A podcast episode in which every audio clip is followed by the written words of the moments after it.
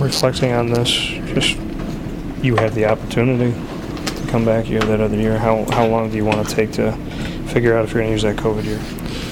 Uh, not too long for uh, myself and for other people. Uh, like I guess we're gonna discuss it pretty fast. Uh, definitely gonna go in the coaches see uh, what they're thinking. Um, uh, you know, I, am not planning on waiting too long, so um, yeah, I'll, uh, I guess it will come out pretty uh, whenever. Does it have anything to do with whether or not what Coach Boeheim does? Uh, obviously, I care like what he does, you know, uh, for us and for the team. But uh, in the end, it's going to be our decision, and um, it's it's, it's uh, I care where he is or uh, if it's going to be the coach, obviously. But uh, uh, we'll have to see. That's why I'm going to obviously we're going to talk about uh, those kind of things, but we'll see. Uh, so yeah, I can't really say too much at this point.